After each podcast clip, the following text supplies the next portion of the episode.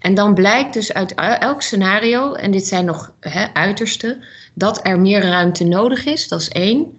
En de tweede is uh, dat het heel erg belangrijk is dat je een, een, een coherente aanpak uh, toepast. En dat wil zeggen dus dat je heel goed samenwerkt om in tijd en plaats die puzzel goed te leggen.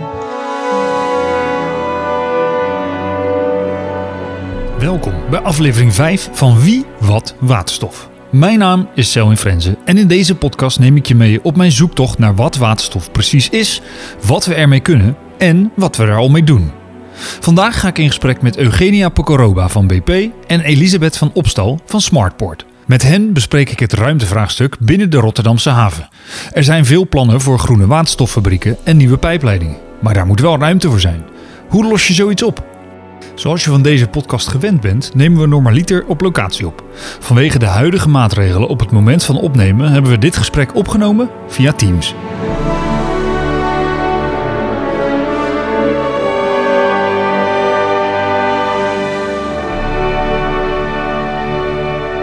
Eugenia, zou jij jouw functie binnen BP eens uh, toe kunnen lichten? Wat doe jij precies bij, binnen BP?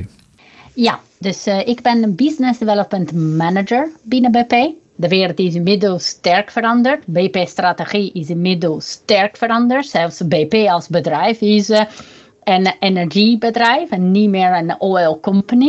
Um, en dat betekent dat het ook dus mijn functie anders is geworden. Het is uh, veel meer uh, dus uh, de integratie van de verschillende energiedragers. En hoe zorgen wij het dat de nieuwe energiedragers gaan ontwikkelen en samenbrengen en um, value chain gaan ontwikkelen en supporten. Oké, dankjewel. Uh, Elisabeth, wat is jouw functie binnen, binnen Smartport en waar zet Smartport uh, zich eigenlijk voor in? Ja, ik ben uh, directeur van Smartport en Smartport bestaat eigenlijk sinds 2015 in, in de huidige vorm. En eigenlijk is het een, een kennishub en ehm, het is een samenwerkingsverband tussen het havenbedrijf, gemeente Rotterdam, Delta Links, de Erasmus Universiteit, TU Delft en dan Deltaris Marin en TNO. En eigenlijk uh, zetten we ons in om de brug te vormen tussen de wetenschap en de bedrijven in de Rotterdamse haven. En wat we proberen is de langetermijn vraagstukken op te pakken. Dat zijn vaak vraagstukken waar uh, Eugenia ook al op uh, doet, die meer op systeemniveau spelen. Maar soms moet je ook op detail dingen uitzoeken om uiteindelijk op systeemniveau weer verder te kunnen. En daar proberen wij dus snelheid in te brengen en, en dus eigenlijk het agenderen, het, het, het coalities vormen die informatie op tafel krijgen voor bedrijven, dat ze een richting kunnen kiezen. En uiteindelijk implementatie van innovatie, want uiteindelijk willen wij graag de beweging naar innovatie versnellen. Um, nou ja, deze podcast gaat natuurlijk over waterstof. Uh, Eugenia, hoe werkt BP op dit moment al met de waterstof? Nou, BP heeft zelfs uh, een uh, hele nieuwe groep opgezet. In begin 2021 is de groep waterstof en low carbon uh, tot stand gekomen. Um, wij werken aan uh, blauwe, zowel blauwe als groene waterstof. Dus BP in die zin uh, is, um, ja, is van mening dat het niet alleen maar één vorm van waterstof goed is, um, maar dat het afhankelijk van de locatie en afhankelijk van de mogelijkheden uh, het zowel de ene of de andere of een combinatie van beide um, de echte uh, stappen kan maken. Ja, en voor degenen die het niet weten, uh, bij blauwe waterstof wordt uh, de CO2 die vrijkomt afgevangen. En bij uh, groene waterstof wordt, komt er helemaal geen CO2 vrij. Um, want produceren jullie op dit moment al waterstof in Nederland? Of produceren jullie het nu in het buitenland en importeren jullie het hier en toe? Dus het is afhankelijk van wat je specifiek bedoelt met produceren. Binnen de raffinaderij um, er is een um, fabriek die waterstof als bijproduct heeft. Uh, tenminste voor wat betreft de raffinaderij van Rotterdam. In de meeste van de raffinaderijen uh, bestaat er zelfs ook een waterstoffabriek. Dus een fabriek die, waarvan de producten, de hoofdproducten waterstof is. Waarom dat? Omdat binnen de raffinageprocessen waterstof heel belangrijk is om uh, clean fuels te, te, kunnen produceren. Helpt om zwavel weg te halen van, um, van diesel bijvoorbeeld. Uh, dus BP produceert waterstof. BP is bekend met waterstofproductie. Ehm, het is wel een fossiele waterstofproductie. Dus wat wij nu aan het doen zijn, is kijken naar alternatieven uh, voor dat. En naar combinaties om het uh, juist de, de, groene waterstof, de blauwe waterstof, ook als deel van de BP-portfolio uh, te maken. Uh, Elisabeth, jullie presenteerden onlangs een rapport rondom het uh, ruimtevraagstuk van de energietransitie. Kan je hier wat meer uitleg over geven? Uh, ja, nou, als Smartport doen we natuurlijk heel veel onderzoeken. En eigenlijk, we, en alle onderzoeken, het focusgebied is de Rotterdamse haven of de activiteit in de Rotterdamse haven. Um, en wat wij zagen is dat uh, door de energietransitie op heel veel uh, uh, vlakken, maar door verschillende organisaties, ontwikkelingen worden ingezet die ruimte vragen. En we gingen een aantal onderzoeken naast elkaar leggen en toen, toen constateerden we eigenlijk dat als we dit allemaal gaan doen naast elkaar, dan hebben we nog een tweede haven nodig om dat ruimtelijk allemaal in te passen. Nou is natuurlijk nooit zo dat alles tegelijk en, en, en naast elkaar zal ontwikkeld worden. Maar we dachten wel, het is belangrijk om daar vanuit een, centrale blik eens naar te kijken. Dus we hebben een onderzoek gedaan met de partners van Smartport en gekeken naar uh, een aantal scenario's in de Rotterdamse haven. Het is een verkenning. Uh, het gaat uit van drie scenario's: een bioscenario, circulair scenario en een, een synthetisch gas, dus een synthetische brandstoffen scenario. Om te kijken als je nou volledig zou inzetten, uitgaande van de toekomstige vraag naar brandstoffen, uh, hoeveel ruimte je dan nodig hebt om zo'n cluster uh, te ontwikkelen. En dan blijkt dus uit elk scenario, en dit zijn nog hè, uiterste, dat er meer ruimte nodig is. Dat is één. En de tweede is uh, dat het heel erg belangrijk is dat je een, een, een coherente aanpak toepast. En dat wil zeggen dus dat je heel goed samenwerkt om in tijd en plaats die puzzel goed te leggen. Uh, en dat, is eigenlijk dat zijn de twee hoofduitkomsten van het onderzoek.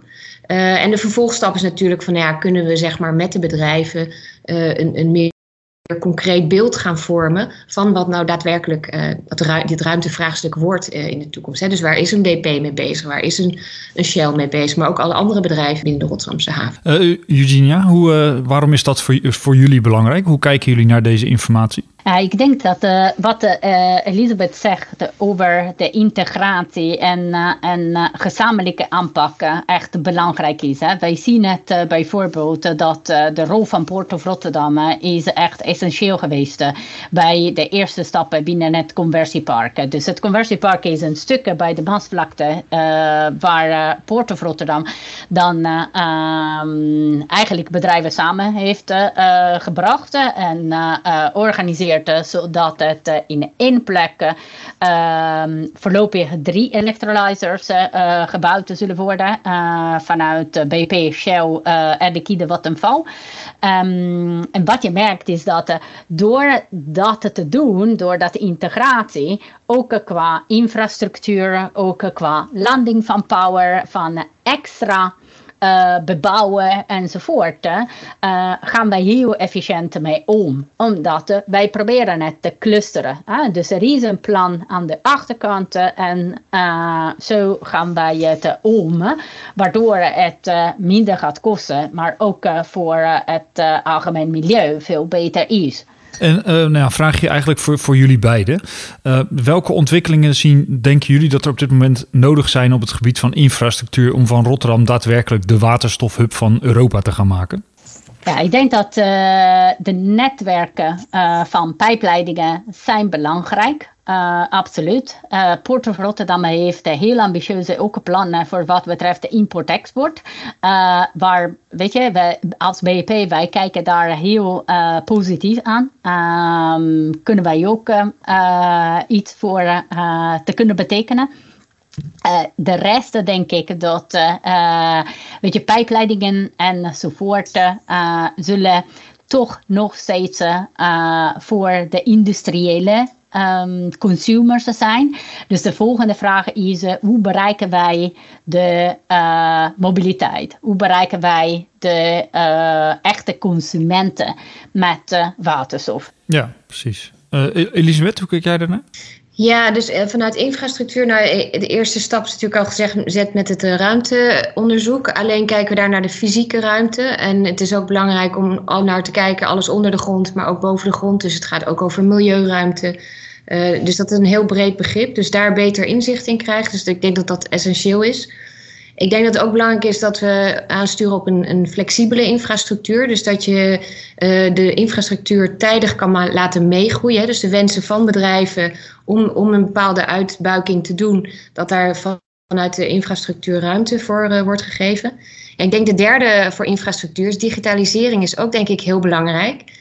Um, omdat je uiteindelijk uh, wat je nodig hebt vanuit de infrastructuur is het aansluiten van de flexibele energieaanbod, maar ook energievraag. Dus je wil groene waterstof met wind en zon maken. Um, en hoe ga je dat zeg maar op het net uh, allemaal op elkaar goed laten aansluiten? Dus dat is enerzijds digitalisering van het net en datadeling omtrent energie. Dus die vraag en aanbod goed gaan delen. Ja, absoluut absoluut. Ik denk dat dat is, uh, is een, zou een van de kernproblemen worden van de komende decennia. Dus uh, wij als uh, maatschappij zijn gewend aan een heel stabiele vraag en aanbod. Ja, want je, je, zei het net al even, um, de pijpleidingen moeten sowieso aangepast gaan worden, want er gaat nu gas doorheen, maar daar mag niet zomaar waterstof doorheen. Um, Wordt dat dan iets dat je zegt, uh, we gaan gewoon hele nieuwe buisleidingen, pijpleidingen aanleggen? Of kunnen die omgebouwd worden zodat er waterstof doorheen zou kunnen? Nou, als vraag voor mij is, wat wij proberen te doen, uh, uh, is om het zoveel mogelijk te kijken in nummer 1, bestaande tracés. Dus laten we zorgen dat als er een pijpleiding daar is die in de toekomst niet meer gebruikt wordt, maar niet geschikt is voor waterstof en waar ook niet een extra pijpleiding in de bestaande pijpleiding ingebracht kan worden. Hè? Zodat het, uh, uh, dat is het meest efficiënte. Stel dat dat allemaal niet mogelijk is, dan tenminste het bestaande tracé te kunnen hergebruiken. Om het zo min mogelijk impact te hebben uh, op, ehm, op andere uh, delen en uh, in het algemeen op het milieu. De, dus dat is voor ons echt nummer, uh, nummer één aanpakken. En wanneer dat niet zo is, dan inderdaad samen met Smartport GasUnie proberen zo goed mogelijk pijpleidingen um, of aan te haken aan pijpleidingen die voor meerdere bedrijven uh, opgezet worden en niet uh, voor iedereen een dedicated uh, systeem op te zetten. Ja. Elisabeth, heb jij daar nog iets aan toe te voegen? Aanvullend vooral, want ik ben het helemaal met, jou eens. Ja, um, ik denk dat ook wat heel belangrijk is om te benadrukken, is dat als de netbeheerders en, de, en degene die de pijp leggen, Um, uh, dus zich moeten gaan voorbereiden. Dat, dat, ze nu al beslissingen moeten kunnen gaan nemen. Dus het is heel belangrijk om de komende twee jaren al die informatie te krijgen, zodat je straks dat robuuste infrastructuurnetwerk kan gaan bouwen. Want voor een, bijvoorbeeld een netbeheerder is uh, 2030 is morgen al. Ja, ja, ja. Dus infrastructuur vraagt een hele lange ontwikkeltijd. Uh, en ik hoop dat, dat het op, de, op het netvlies komt, hoe belangrijk het is dat we daar nu al mee aan de slag gaan om straks klaar te zijn uh, voor die energietransitie. Ja, want even voor de beeldvorming. Je zegt 2030 is morgen al, want die infrastructuur duurt gewoon uh, lang. Waarom duurt dat zo lang? nou ja, kijk naar het wegennet, kijk naar bruggen die onderhouden moeten worden. Dat is ook allemaal infra. En dat zijn besluiten die heel lang duren en dan moet je het gaan bouwen. Dat vraagt ook heel veel uh, boven de grond, onder de grond. Uh, dus daar zijn heel veel partijen bij betrokken. Uh, het zijn vaak in, de, in de omgeving moet het passen en mogelijk zijn. het is niet alleen de pijpleiding, maar het zijn ook andere aspecten die daar weer op moeten worden aangesloten. Het zijn enorm lange overheidstrajecten. waar heel veel besluitvorming en planning, et cetera, voor, voor nodig is. En dat kost tijd. Ja. En dat koppel je...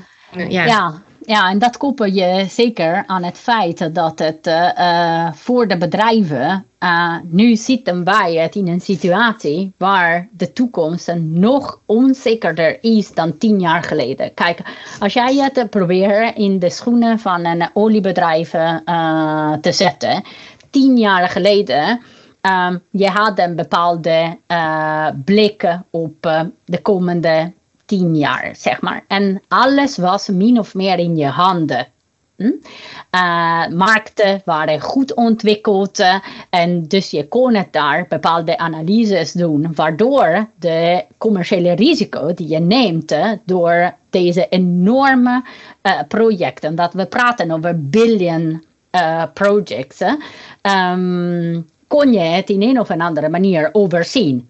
En wat je, in de situatie waar je nu zit, zit je bijvoorbeeld zeker met waterstof tegen een markt die eigenlijk niet bestaat. Dus de bedrijven zitten uh, in de situatie waar ze een investeringsbeslissing moeten nemen op basis van een heel onzekere toekomst, die ook uh, nog wel heel sterk beïnvloed wordt door de overheid, door uh, regelingen, door subsidies of niet zijn van subsidies. Um, en dat maakt het nog meer ingewikkeld dus voor de infra, omdat natuurlijk de infra vragen aan ons, oh zijn jullie klaar, uh, gaan jullie wel door? En we, het is een beetje een kip-en-ei verhaal. We zeggen ja, mm, uh, we weten het uh, nog niet. Deels vanwege het commerciële risico, deels vanwege het feit dat jij ook niet weet als de infra wel gaat bestaan of niet. En uh, dat maakt het natuurlijk op dit moment heel moeilijk, ook heel interessant. Weet je, wij zitten echt op de edge van iets heel nieuws van maken na zoveel jaren. Dus uh, extreem interessant, extreem challenging en, um, en vol uh, energie en passie uh, van, van iedereen, maar wel natuurlijk moeilijk. Ja, en, en, aanvullend daarop, je legt infra ook aan voor een hele lange tijd. Dus je, als je het goed doet, leg je het voor de komende 50 tot 100 jaar aan. Precies, precies.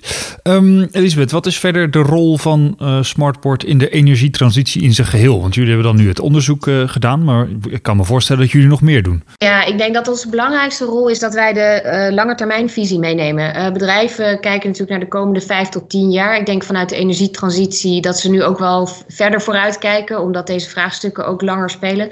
Maar ik denk dat waar we als Smartport echt de meerwaarde leveren, is dat we zeggen: oké. Uh, als we nou die punten op die horizon zetten, uh, wat gaat er dan gebeuren en wat zou je dan nu voor stappen moeten nemen om daar straks uh, uit te komen? En het is heel belangrijk om zeg maar die lange termijn mee te nemen, omdat als je die je focust op die lange termijn, kan het zijn dat je nu andere beslissingen neemt. En daarvoor is het belangrijk dat we los van de, de korte en de middellange termijn ook die lange termijn zeker meenemen in, in dit vraagstuk. Um, dan, dan is ook vaak wordt gezegd dat elektrificatie een belangrijke stap is naar een CO2-vrije haven. Uh, welke stappen zijn hier al voor gezet en welke moeten nog worden gezet? Ja, dat is al gezet. Ik denk dat uh, wat heel belangrijk is om te noemen, is dat er al uh, voor elektrificatie, hè, de, de duurzame elektronen, uh, er is al heel veel op zee gebouwd, offshore wind. Er zijn veel zonneparken, dus uh, er zijn al veel uh, duurzame elektronen, maar die moeten nog verder groeien. Maar daar worden al hele goede stappen in gemaakt. En als je kijkt dat de windparken al zonder subsidie worden gebouwd, dan, komen we, dan zijn we al heel ver gekomen. Um, ik denk, uh, waar we het eerder al ook over hadden, het net toekomst klaarmaken.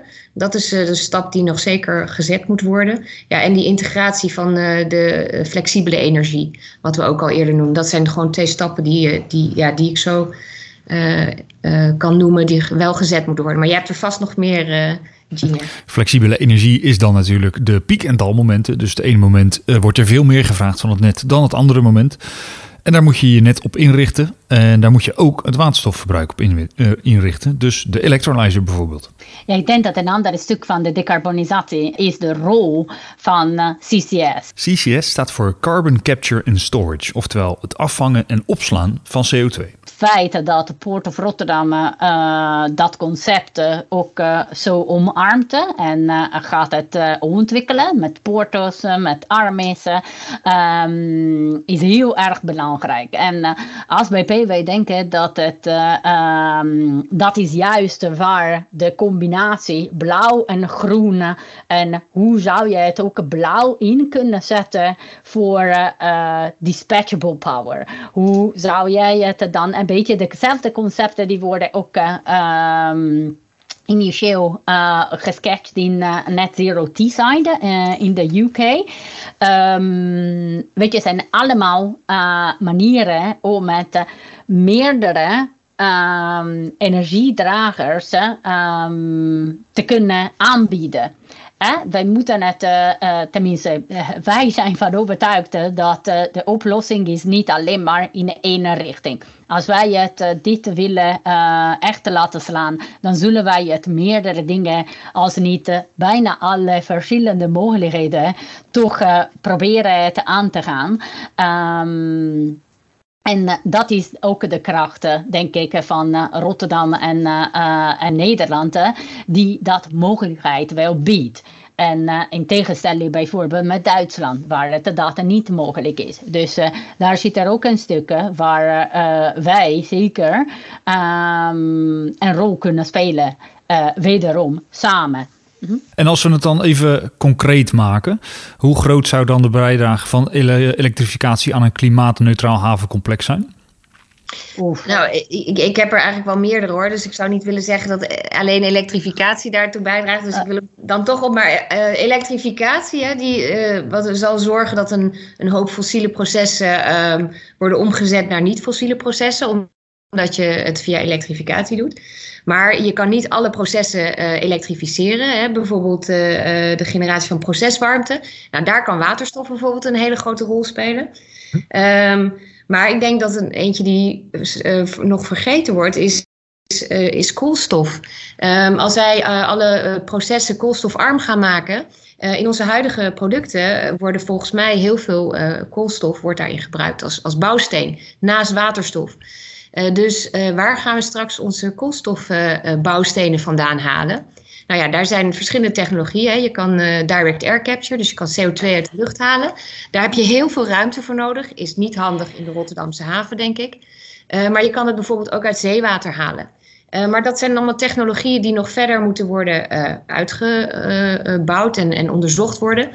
Uh, maar dat is wel een, een, belangrijke, we zeggen allemaal geen CO2 meer, maar we hebben de koolstof wel nodig. Dus dat vind ik wel een interessante. En die moet wel op tafel komen, anders hebben we straks nou ja, de helft van je product en de andere helft ontbreekt. Oké, okay, duidelijk, dankjewel. Uh, dan heb ik eigenlijk tot slot nog één vraag voor jullie beiden. Uh, en dat is misschien een beetje een abstract vraag, maar hoe zien jullie de haven van de toekomst? Baardjes op waterstoffen. Schepen op inderdaad uh, waterstof zou het inderdaad methanol zijn, ammonia of uh, andere uh, mogelijkheden.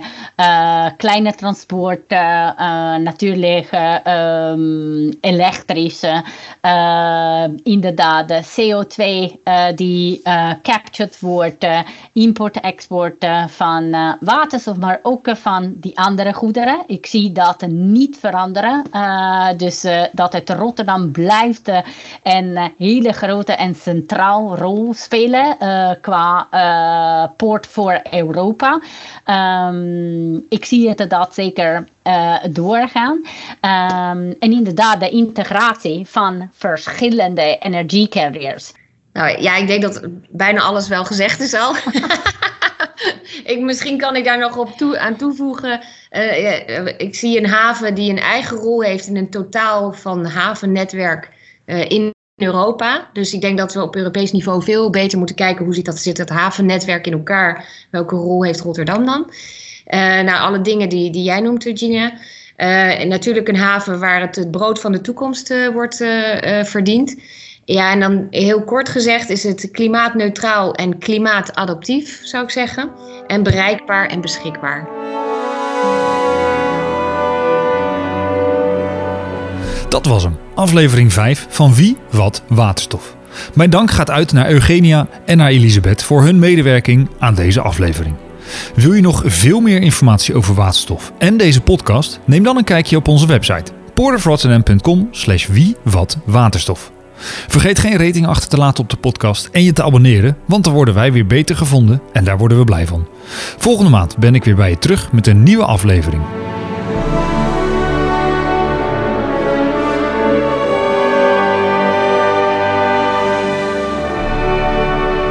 Deze podcast wordt mede mogelijk gemaakt door Havenbedrijf Rotterdam en Shell.